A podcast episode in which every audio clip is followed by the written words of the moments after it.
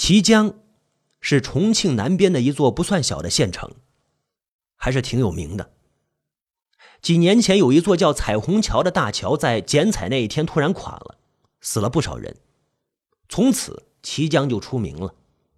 那件事还挖出一个贪官来，那个姓张的贪官后来被查出来，他在鸡公山修了一栋豪华的别墅，而夏天的那间房就在那个姓张的贪官的别墅旁边，也是豪华之极。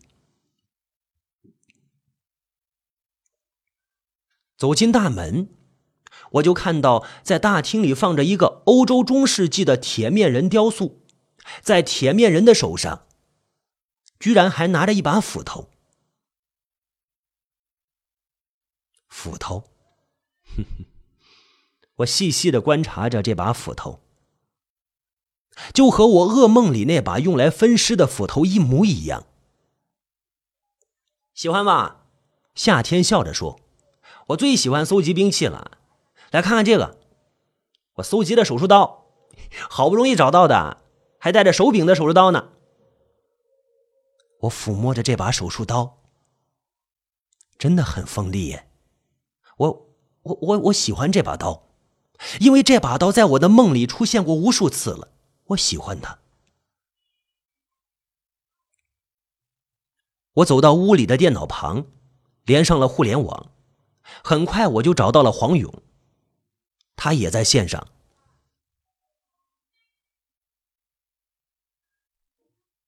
我已经到了綦江，在鸡公山。哦，你真的来了？你过来吧，我很想见你。在鸡公山哪里？张家别墅左手边的红砖楼。我晚上八点到。好我等你。回到大厅，夏天和阿凯已经进了卧室。妈的，这对狗男女！我在厨房里弄着黑椒牛排。我将牛肉熟练的切成了几块，然后用刀背使劲的拍了几下。接着，我在牛排上敷上了鸡蛋清、老抽、胡椒粉。盐、味精、糖、嫩肉粉、食粉、生粉。我在锅里倒进了色拉油，等油热了，我把牛排平放在了锅里。看着油里的牛肉慢慢的变着颜色，我的心里也是一阵的惬意。当我把淋上了黑胡椒汤汁的牛排端到桌上的时候，天已经黑了。我看了看时间。七点四十五分，夏天和阿凯浑身湿漉漉的走出了卧室。阿凯一看到桌上的牛排，就大惊小怪的叫着：“哇塞！”我笑着说：“别着急，等会儿还有一个客人会来。谁啊？是一个心理医生，一个有趣的人。”我一盘一盘的端上了菜。接着像变魔术一样提了几瓶葡萄酒放在桌上。这个时候，门铃响了。黄勇。黄勇诧异的看着屋里的另外两个人。我还以为只有你一个人呢。没关系，他们都是我的朋友。我们先吃饭吧。每个人的面前都放着一盘黑椒牛排。我熟练的用餐刀切着牛肉，夏天惊异的看着我娴熟的动作，问道：“秦哥，你以前是医生吧？还是外科那种？”“ 不是，我以前在肉联厂上过一个月的班。”阿凯递了一瓶胡椒给我，我说了一声谢谢，他羞羞的回答：“不用谢，秦哥。”真有意思。真有意思，我给每个人倒了一杯葡萄酒，我先干为敬啊！我一饮而尽，看着他们喝下了酒，我高兴的笑了，因为我知道过不了多久就会有好事发生了。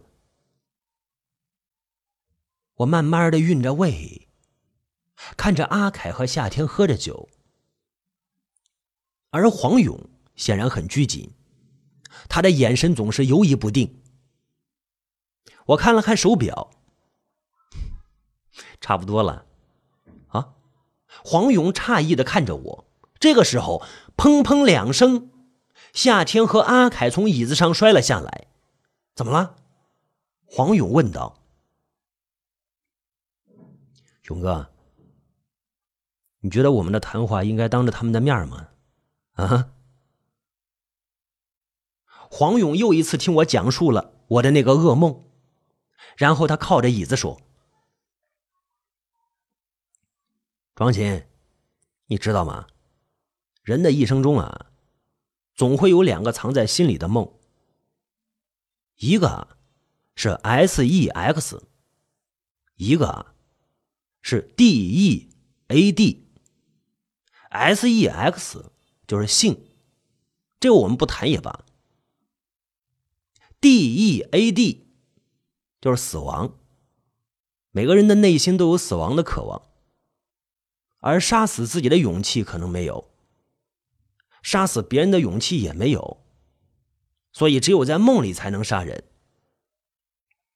谁说我没有杀死别人的勇气？我有，我接过了黄勇的话，说道：“黄勇用奇怪的眼神盯着我看，满是诧异。我顺手提起了什么东西，就往他头上砸去。砰的一声，他的头上一股鲜血溅了出来。我一看自己的手上，怎么是盏台灯？怎么了？你你要干什么？”黄勇恐惧的问着。知道唐斯吗？她是我的未婚妻，我狰狞的说着。唐斯，天哪，我我我早就我早就该想到是你。黄勇用颤抖的声音说着：“妈的，他老说是阿琴，我还以为是个姓秦的，没想到他说的是你。我要为他报仇。”我要为他报仇！我狠狠的说着，手里的台灯又狠狠的砸了下去。黄勇头上的鲜血像蔷薇的花瓣一样四处散开，时间好像凝固了。我的眼前一片血红，我的动作像是机械的一般，一下又一下，一下又一下的砸了下去。黄勇的头盖骨慢慢的出现了一个凹洞。他的声音也越来越低，直至没有。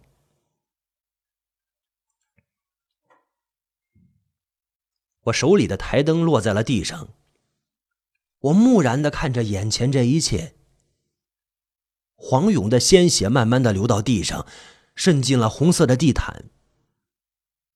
我颓然的坐在了地毯上。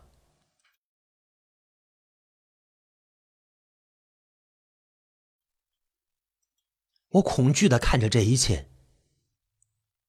一种毛骨悚然的感觉涌上心头。我我用力的瞪着地毯，我整个身体快速的后退着。我忽然觉得后背一阵冰凉，我已经退到了墙边。我朝黄勇望去，他的眼睛还是睁着，死死的看着我。你妈的！我让你看，我让你看，我让你看，我让你看，我让你看，我让你看。我站了起来，摸出夏天刚才给我看的手术刀，在他肥肥的肚子上使劲的切了下去。那血一下子射了出来，溅了我一身。我靠！我转身走到铁面人的旁边，取下了那把中世纪的斧头。我回到黄勇的身旁，抡起斧头狠狠的砍了下去。我的眼睛红了。黄勇的身体被我一块一块放进一个大大的口袋里。妈的！我要让你知道杀了唐斯的后果。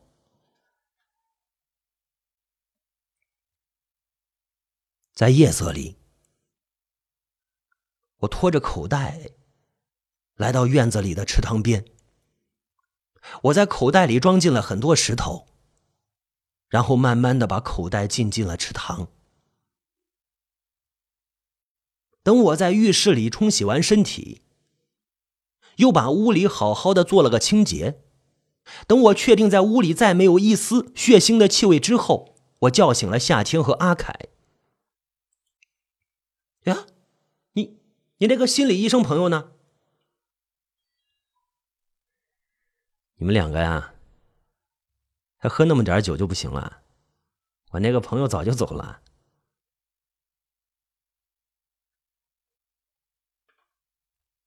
我早就知道，我有异于常人的本事。我知道，我所做过的梦往往都会变成现实。这种本事是我从五岁的时候就知道的。我五岁的那次车祸时，就做了梦，知道车上的所有人，除了我和祖父以外，他们都会死。从此以后，我的梦境都格外准确。一个月前，我开始反复的做一个梦。我梦到在一个早晨，唐斯在他的家门口送别一个男人，可是每次我都看不清那个男人长什么样。我只知道他们分离的时候都会亲密的拥抱一下。我知道，我的梦都会是真的。我开始恨唐斯。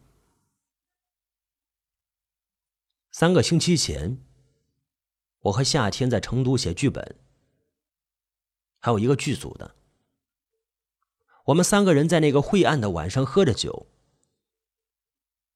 我把那瓶我放进了安眠药的啤酒提了出来，看着他们如愿的躺在了地上，我心里一阵悸动。我把他们两个放在了床上，然后在夏天的裤袋里拿出了他的车钥匙。我开着夏天的桑塔纳两千，一路狂奔，只用了两个半小时。我就站在了唐斯的家门口。我用我自己的那把钥匙打开了他家的门。唐斯还在床上睡着，睡得好甜。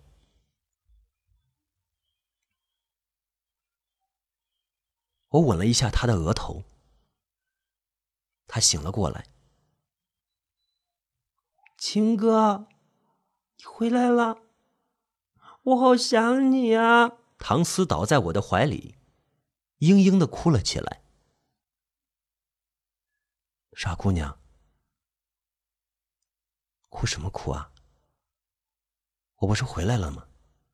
我抚摸着她的脸，在被窝里，我吻她，唐斯像是一条蛇一样缠在我的身上。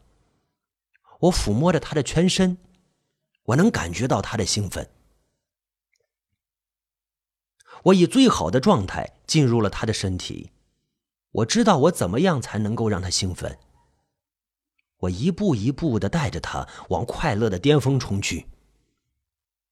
他的身体开始颤抖，他的眼神变得迷离，从他喉咙里传出了含混不清的东西。我知道。他要到巅峰了。我的手抚摸着他，手掌已经接触到他粉嫩的颈子。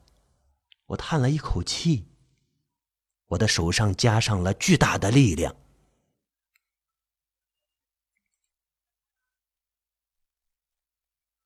看着唐斯的身体不停的扭动着，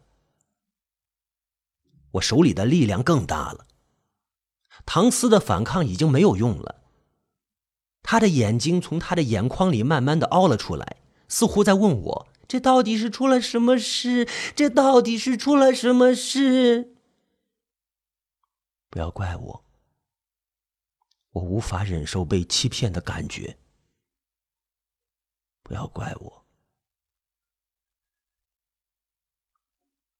我提着装着尸体的麻袋，来到了长江边。我知道。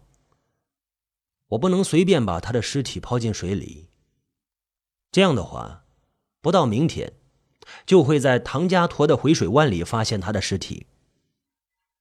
我在麻袋里装进了石块，这样最起码会在一个星期水退了之后才会被发现。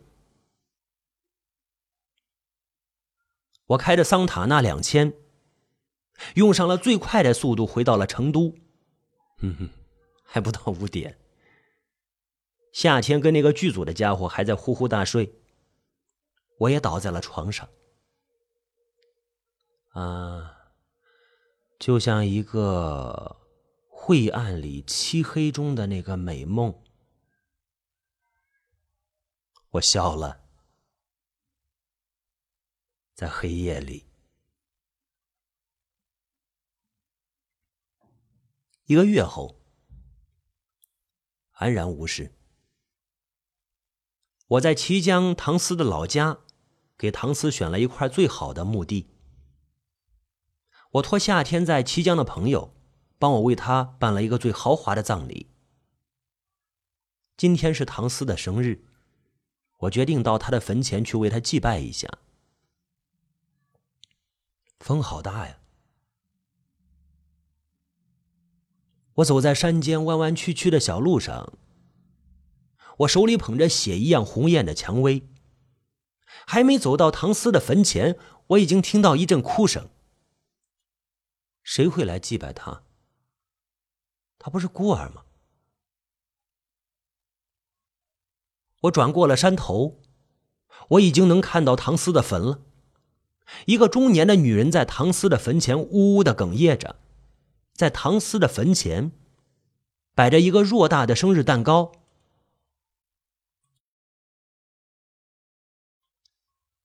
我放下了手里的蔷薇，我问他：“请问，您是？”这个女人回过头来：“你一定是庄琴吧？我听唐斯说过很多次了。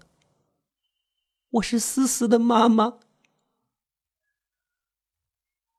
你是唐斯的妈妈？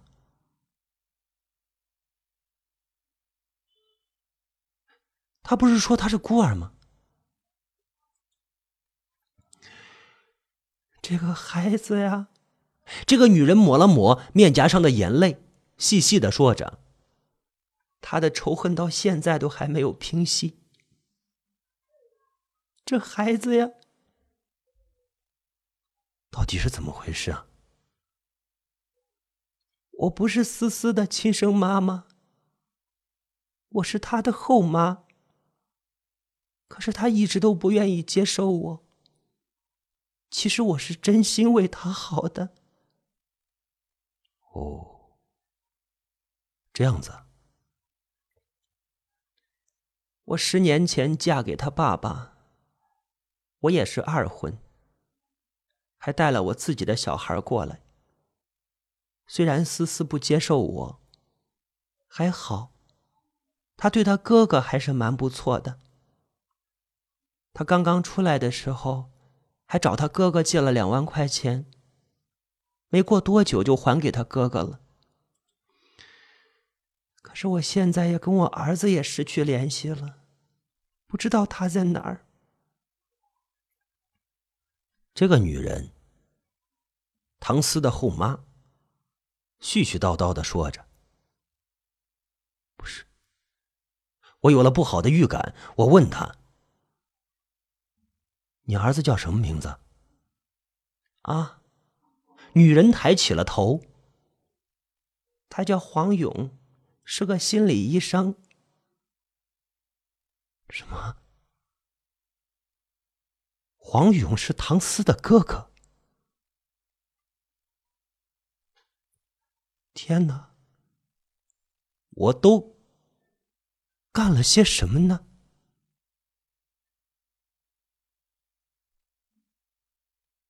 我无助的抬起头，望着天空。天空，天空是那么蓝，